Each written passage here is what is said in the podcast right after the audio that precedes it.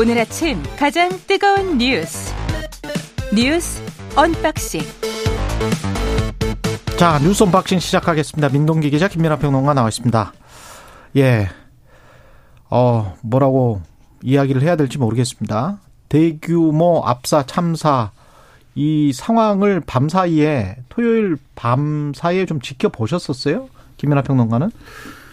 저는 이제 이게 그 밤에 깨어 있어서 예. 그날은 깨어 있어 서 속보가 이제 좀 전해지는 것을 계속 봤는데 그랬었군요. 처음에는 이제 한 20명 정도 심정지가 와서 이제 구조를 하고 있다 음. 이런 속보가 나와서 참 큰일이다라고 생각했는데 그게 이제 어 계속 시간이 지나면서 50명 뭐 100명 이상 120명 이렇게 늘어나는 걸 보면서 그렇죠. 어 그때 참 이렇게 답답하더라고요. 이게 어떻게 된 일인가. 그리고 실감도 안 나고 그런 상황이었는데 결국 이제 자고 일어나 보니까 150여 명까지 이 사망자가 늘어나서 지금까지도 참 안타까운 마음을 좀 금할 수가 없는 그런 상황입니다. 예. 길거리에서 사람들이 깔려서 150명 넘게 사망했다. 지금 저 상황을 좀 종합을 해 주시면 민동기 기자가 지금까지 154명이 사망하고요. 예. 132명이 다친 것으로 일단 파악이 되고 있습니다. 어, 경찰 소방당국이 발표한 이번 참사 사상자는 모두 286명이고요. 사망자 가운데는 20대가 103명으로 절반이 넘습니다. 그리고 남성이 56명이고 여성이 98명입니다. 부상자 가운데 중상자가 36명 정도 된다고 하거든요. 그래서 당국이 이 중상자 가운데 사망자가 더 나올 수 있다. 지금 이렇게 지금 발표를 하고 있습니다. 외국인 사망자도 지금 26명인 것으로 파악이 되고 있고요. 어, 언론들이 많이 보도를 하긴 했습니다만 사고는 좁은 골목에 한꺼번에 많은 사람들이 몰리면서 발생을 한 것으로 일단 보이고요. 추정이 되고 있습니다. 아, 그리고 사고가 일어난 해밀턴 호텔 옆 골목이 폭 4m 안팎의 좁은 골목입니다. 그리고 폭 4m라고 하면 성인 남자 한 3명, 4명 그 정도 들어가면 꽉 차는 그렇습니다. 정도잖아요. 4m면. 그리고 이 길이 경사가 좀 져 있거든요. 예. 40m 가량 이어지고 있는 그런 길이기 때문에 더 참사로 이어졌다라는 그런 분석이 나오고 있고요. 정부가 이번 참사와 관련해서 11월 5일 자정까지를 국가 애도 기간으로 지정을 했습니다. 이 기간 모든 공공기관과 재외 공간에서 조기가 개항이 되고요. 공무원과 공공기관 직원은 애도를 표하는 리본을 답니다. 모든 정부 부처와 지방자치단체 공공기관은 시급하지 않은 행사를 연기하기로 했습니다. 그리고 서울시와 용산구는 이태원 참사 피해자들을 기리는 합동 분향소를 오늘 오전부터 운영을 하는데요. 장소는 서울광장하고요. 사고 현장 인근에 있는 녹사평역 광장입니다. 이제 사고 당일 날도 윤석열 대통령이 이제 좀, 어, 이, 저녁부터, 그 11시 반부터 이 긴급한 지시를 하고, 그리고 또 바로 이제 새벽에 한 2시 넘어서 이 중대본 회의에 바로 들어가고, 이렇게 긴급한 굉장히, 뭐랄까요, 엄중한 대응을 이제 했는데, 중요한 건 이제, 어, 그러한 대응 끝에 이제 이러한 조치를 취하고, 그다음 국가 애도 기간을 갖고, 이런 것을 쭉 이제 하는 것이 중요합니다만, 이 상황에 이제 사고 상황에 제대로 대응하고 또 이것을 예방하고 이런 것들이 잘 됐느냐 언론들이 잘 짚어봐야 되고 이 원인이나 이런 것들을 한번 따져봐야 되는 그런 상황이죠. 그런 게 잘 돼야 사실 이런 사고가 이제 재발하지 않는 것인데 이 당시 상황을 이 언론 보도나 이런 걸 통해서 쭉 보면은 경찰의 대응. 그렇습니다. 예. 이제 여기 이제 가본 분들은 아시겠지만 이 골목이 이태원 역하하고 어, 역 이제 출구하고 가깝고 그리고 바로 이 해밀턴 호텔 뒤, 뒤쪽이 뭐 가보신 분들은 잘 아실 거예요. 여기가 이제 세계 음식거리 뭐 있고 그렇죠. 맞습니다. 그렇습니다. 예. 여기가 좀 좁은 골목임에도 불구하고 굉장히 이제 사람들에게 인기가 있는 그런 이 가게라든지 이런 것들이 많이 밀집해 있는 그런 그렇습니다. 공간입니다. 할로윈 파티 때는 뭐 여기 전국에서 거의 몰리잖아요. 예. 그렇죠. 그리고 여기뿐만이 아니고 이제 그 이태원 앞 도로가 다 이제 어, 사람들이 가득 차는 그런 상황인데 그러다 보니까 여기가 이제 이태원역에서 이제 그 뒤, 뒤 골목으로 이제 가려는 사람들이 올라오는 길이기도 하고 그렇게 이용되는 길이기도 하고 또 사람들이 가득 찼을 때 그 거리에서 역으로 빠져나오는 사람들이 또 이용해야 되는 그런 길이기도 했던 겁니다. 그렇죠. 그러다 보니까 이제 양쪽에서 사람들이 오- 오고 가는 길인데 이 통행량이 굉장히 많았기 때문에 어, 거기서 이제 좀 어, 뭐랄까요 오도 가도 못하는 이제 이 사람들이 끼어버리는 그런 상황이 발생을 한 거고 그런 상황에서 경사가 지다 보니까 그렇죠. 이게 이 경사가 이제 낮은 쪽 그러니까 이태원 역 쪽으로 사람들이 이제 넘어지면서 참사가 일어났다 이렇게 봐야 되겠는데요. 아, 뭐 전문가들의 이제 말씀 듣, 듣겠지만 이런 경우에 이제 사고가 일어나면 사실 어, 이 사후 대응을 통해서 이 어, 이 어려움, 어려운 상황에 처한 분들을 구조하거나 이렇게 어, 좀 이 응급 조치를 통해서 예, 좀 치료하거나 이런 것들이 거의 불가능하기 때문에 음. 사실은 이거는 이 사, 사고에 대해서는 예방이 상당히 중요했던 그런 상황이었거든요. 예. 그런데 이런 예방이 이제 잘 된 거냐 좀 의문스럽고 아무래도 현장에서는 사람들이 굉장히 많았기 때문에 그 구조대가 이제 이 사고 현장에 접근조차도 어려웠다는 거잖아요. 지금 그렇죠. 구급차가 이, 이 구조대가 이제 출동을 하고 나서도 사람들을 사람들이 그 상 이 현장에서는 음. 사고가 났지만 다른 데서는 또 사람들이 이제 그 상황을 정확하게 모르고 있는 상황이기 때문에 그렇죠. 이 구급차가 이제 도착하기까지 거의 한 시간이 걸렸다는 거니까 사실은 예방이 굉장히 중요했는데 그 예방이 제대로 되지 않은 것 아닌가 이런 이 지적은 뭐 피할 수가 없는 것 같습니다. 예방이라는 단어를 그 잠깐 이 돌려서 다른 말로 대비라고 생각을 해보자고요. 대비, 대응, 시스템 이 세 가지일 것 같은데 시스템과 관련해서는 지금 언론에서 여러 가지로 지적되고 있습니다만 우리가 빅데이터랄지 CCTV랄지 없는 게 없어요, 사실은. 지하철도 실시간 모니터링을 다 할 수가 있고요. 데이터를 통해서도 휴대폰을 통해서도 그 사람들이 어느 정도 밀집해서 모여 있는지 이거는 코로나 19 때도 우리가 썼기 때문에 그런 데이터를 중앙 정부에서 그냥 받아볼 수가 있고 그다음에 CCTV는 뭐 특히 이태원 같은 경우는 굉장히 밀집돼 있는 곳들이기 때문에 어느 정도로 움집해 있는지는 실시간 모니터링이 가능한 곳입니다. 그러면 빅데이터를 통해서 사람들이 그 전에도 경찰은 이미 10만 명 정도가 운집할 것이다. 이거는 알고 있었거든 알고 있었거든요. 근데 대비를 제대로 했는가? 일방 통행이랄지 그다음에 차량 통제랄지 이런 것들이 됐는가? 그다음에 경찰들이 제대로 배치가 됐는가 이런 이거는 계속 지금 지적이 나오고 있습니다. 일부 전문가들 얘기를 들어보면은요. 예. 녹사평역 있지 않습니까? 녹사평역부터 제1기획 사업까지 한 900m 구간 정도 되는데 이 기간 이 구간이라도 교통 통제를 했어야 됐다. 아니면 적어도 녹사평역부터 해밀턴 호텔 앞 이태원역까지 한 450m 구간 정도 되거든요. 이 구간만이라도 교통 통제를 좀 했어야 했다. 라는 그런 지적을 하고 있습니다. 그러면 아무래도 인도가 넓어지니까요. 그렇습니다. 사람들이 왔다 갔다 할 수 있는 공간이 넓어지니까. 교통 통제를 하게 되면은 예. 아무래도 골목 앞한 4, 5차선이 되는 이태원로 있지 않습니까? 그렇죠. 여기에 이제 차량 통행을 막게 되고요. 이렇게 되면은 보행자 전용 도로를 만들 수가 있거든요. 그렇기 때문에 약간의 공간, 공간의 여유가 있었을 것이다. 이런 지적이 나오고 있고 그리고 오늘 또 일부 언론 보도를 보니까 그 이번에 그 사고가 발생한 참사가 발생한 골목과 비슷한 너비의 좁은 통로에 수많은 인파가 몰렸던 지하철역이 있습니다. 그게 이태원역이거든요. 그렇죠. 그 이태원역에서는 사고가 일어나지 않았습니다. 근데 이, 이 언론의 분석을 보니까 지하철 역무원들이 사고가 발생하지 않도록 안내를 했고요. 어. 그리고 시민들이 안내에 잘 따랐다라고 합니다. 음. 그러니까 관리라든가 예방을 어느 정도 역에서는 했다는 그런 얘기가 되는데 어, 중요한 것은 이 역에서는 사고가 발생하지 않았다는 거죠. 예. 여러 가지 길거리에서는 지금 근데 외국은 안 그러냐고 하면 외국도 똑같이 경찰이 통제하고 뭐 심지어는 대형 스피커 위에 서서 수신호로 사람들이 갈 곳, 그 다음에 멈추지 말아야 할 곳들을 다 표시를 해주고 이야기를 계속 지속적으로 하는 거를 뭐 영상을 통해서 많이 보셨을 그러니까 거예요. 일본이라든가 홍콩 같은 경우에는 굉장히 관리 같은 거를 엄격하게 하고 있고요. 예. 그리고 미국 같은 경우에도 헬로윈 기간 동안 워낙에 이제 교통사고라든가 안전사고가 많이 발생을 하다 보니까 뉴욕시 같은 경우만 하더라도 이번 할로윈 기간 100곳의 거리를 교통을 제한을 했다고 합니다. 예. 특히 뉴욕시 같은 경우에는 2017년에 이 할로윈 기간에 한 트럭이 자전거 도로를 덮쳐서 8명이 사망한 사건이 발생을 했는데 이때부터 퍼레이드와 같은 행사 시 경찰 배치를 대폭 확대를 했고요. 그리고 뭐 플로리다주 같은 곳에서도 올해 헬로윈 기간 한 3.2km 구간에 자동차 진입을 차단을 했습니다. 그러니까 그 정도로 이제 교통 통제라든가 이런 것들을 굉장히 신경을 써오고 있다는 그런 얘기인데 우리는 그만큼 신경을 제대로 썼는가 이 부분에 대해서는 좀 많이 좀 점검도 해봐야 되고요. 반성도 해봐야 되고 그리고 정확하게 사고 원인과 함께 이 부분에 대해서도 원인 규명이 제대로 돼야 될 것 같습니다. 그런데 이상민 행안부 장관은 경찰을 미리 배치한다고 해결된 문제가 아니었다 이렇게 발언을 했거든요.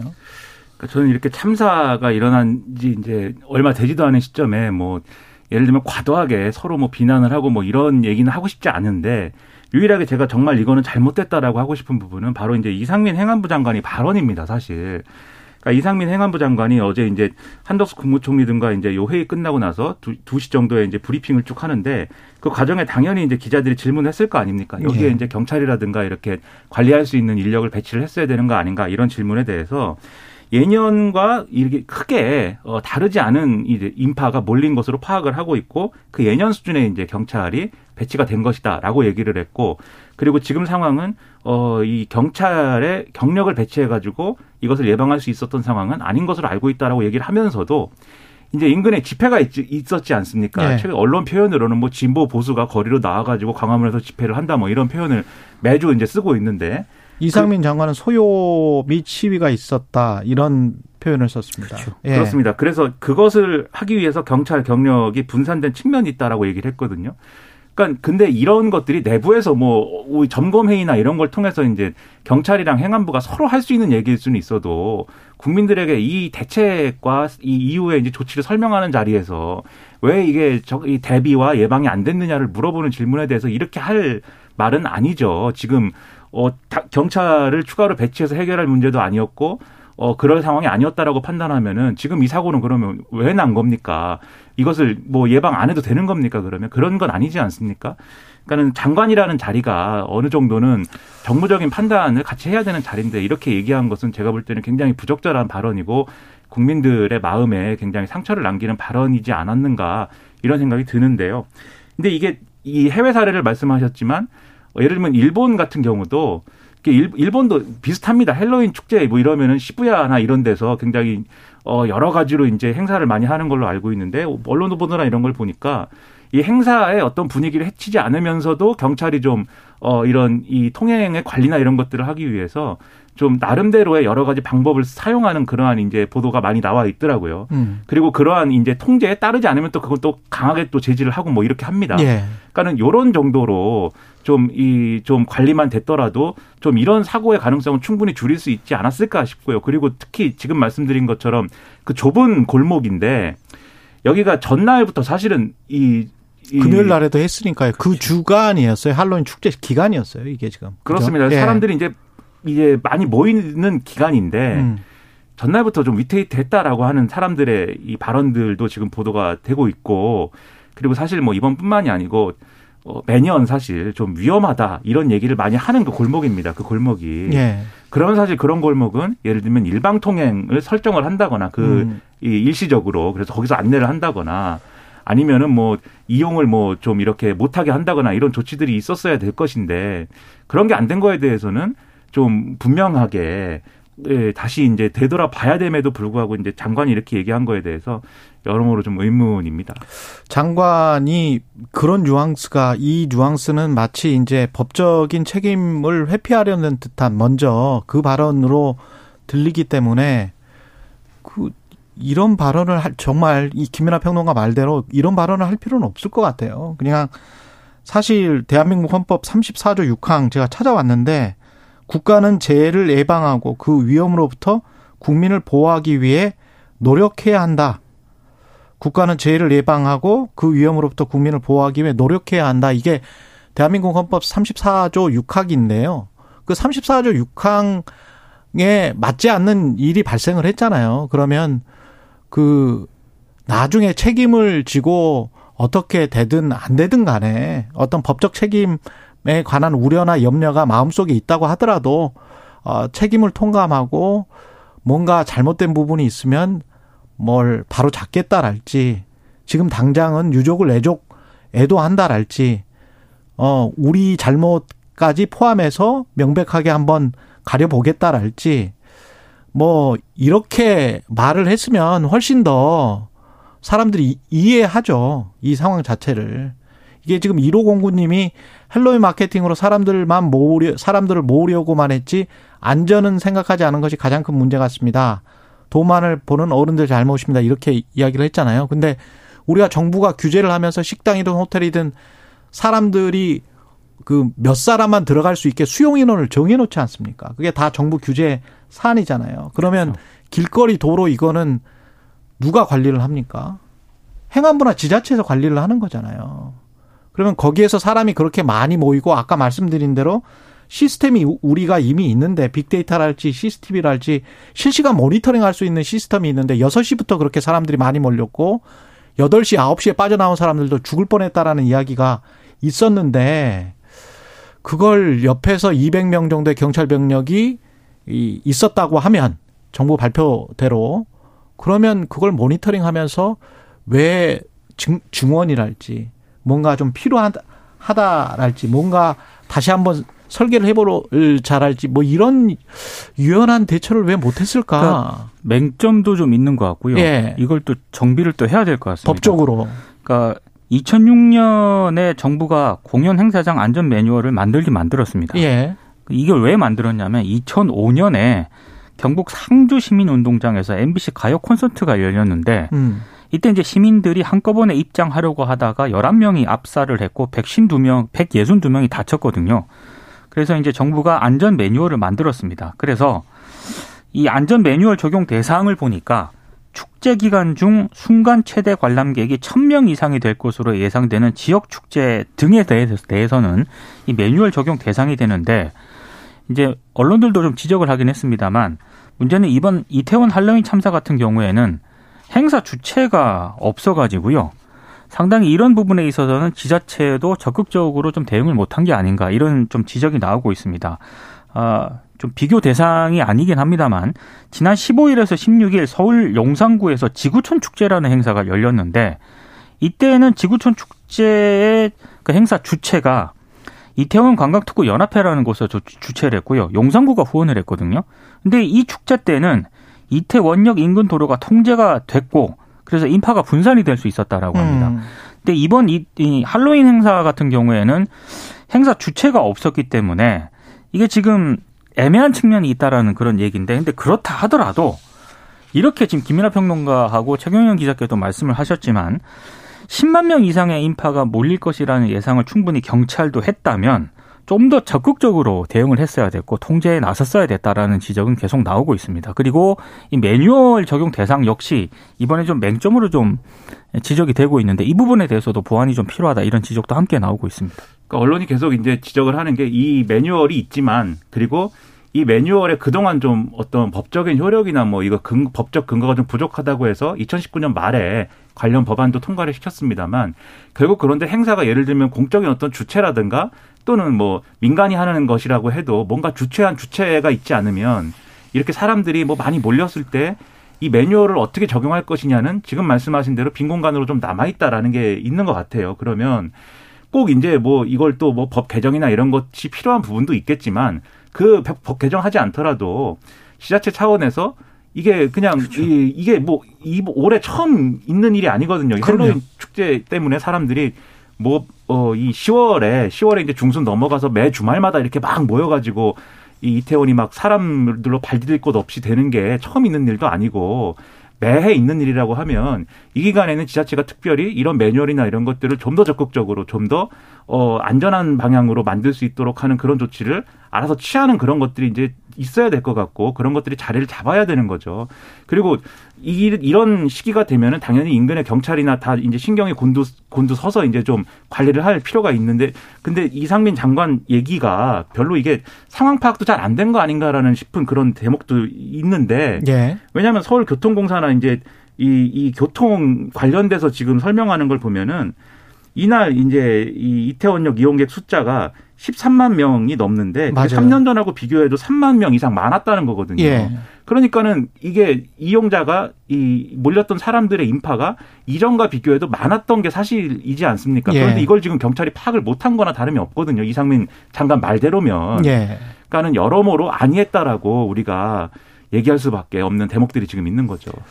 소연님은 저는 어제 하루 종일 구, 두통의 구토 증상으로 힘들었습니다. 이런 참사 소식을 너무 자주 보는 것도 보는 것 예, 좋지 않다고 하네요. 이런 말씀을 하셨는데요. 참사와 관련해서 정신심리상담은 상담은 보건복지부에서 운영하는 위기 상담 전화가 있습니다. 1577에 0199 1577에 0199를 통해서 받으실 수 있고요. 저도 세월호 참사 관련해서 취재하고 비디오를 너무 많이 봐서 어, 오랫동안 좀 힘들었던 적이 있고요. 예. 너무 보지 마십시오. 아니, 근데 예. 언론도 네. 이런 뭐 앞으로의 대책이나 뭐 조치가 좀 필요한 부분 그리고 좀 미흡했던 부분 이런 거를 지적하는 것은 굉장히 필요하고 해야 될 일인데 음. 계속 이 당시의 사고 당시의 그 장면 그리고 뭐 이런 사진 영상을 하루 종일 이것을 그 설명하면서 배경으로 지금 이제 노출하고 있는 그런 상황이지 않습니까? 예. 근데 꼭 그럴 필요가 있는가는 저도 의문이고 그리고 언론에서 하는 것 이상으로 예를 들면 인터넷 공간 커뮤니티라든가 소셜 미디어라든가 이런데 계속 뭐 확인되지 않은 사실에 대해서 얘기하고 사고의 원인이 무엇일까 막 추측하고 그 당시 사진과 영상을 막 이렇게 유포하고 이런 일들이 이뤄지고 있는데 그럴 꼭 그래야 될 필요가 있는 사안이 아니면 그렇게 할 하지 말아야 되는 거거든요. 예. 그 지금 이제 이런 말씀 이제 청취자분께서 보내주셨으니까 드리는 말씀이지만 그런 것들은 이 우리가 하- 자제하고 예. 좀안 했으면 하는 바람이 저도 있습니다. 그거 가지고 그리고 특히 장사하려고 하시는 분들은 정말 천벌 받습니다. 그러니까 뭐 영상을 어디 예, 올려갖고 뭐 예. 조회수를 뭐 이렇게 모으려고 한다든지 예. 제 SNS에도 몇몇 분들이 계속 지속적으로 사진을 올리셔서 음. 제가 다 이제 친구 차단하고 다 차단을 시켜버렸는데요. 예. 그러시면 안 됩니다. 진짜. 예. 여기까지 뉴스 언박싱 민동기 기자 김민아 평론가였습니다. 고맙습니다. 고맙습니다. KBS 일라디오 최경영의 최강시사 듣고 계신 지금 시각 7시 44분으로 향하고 있습니다.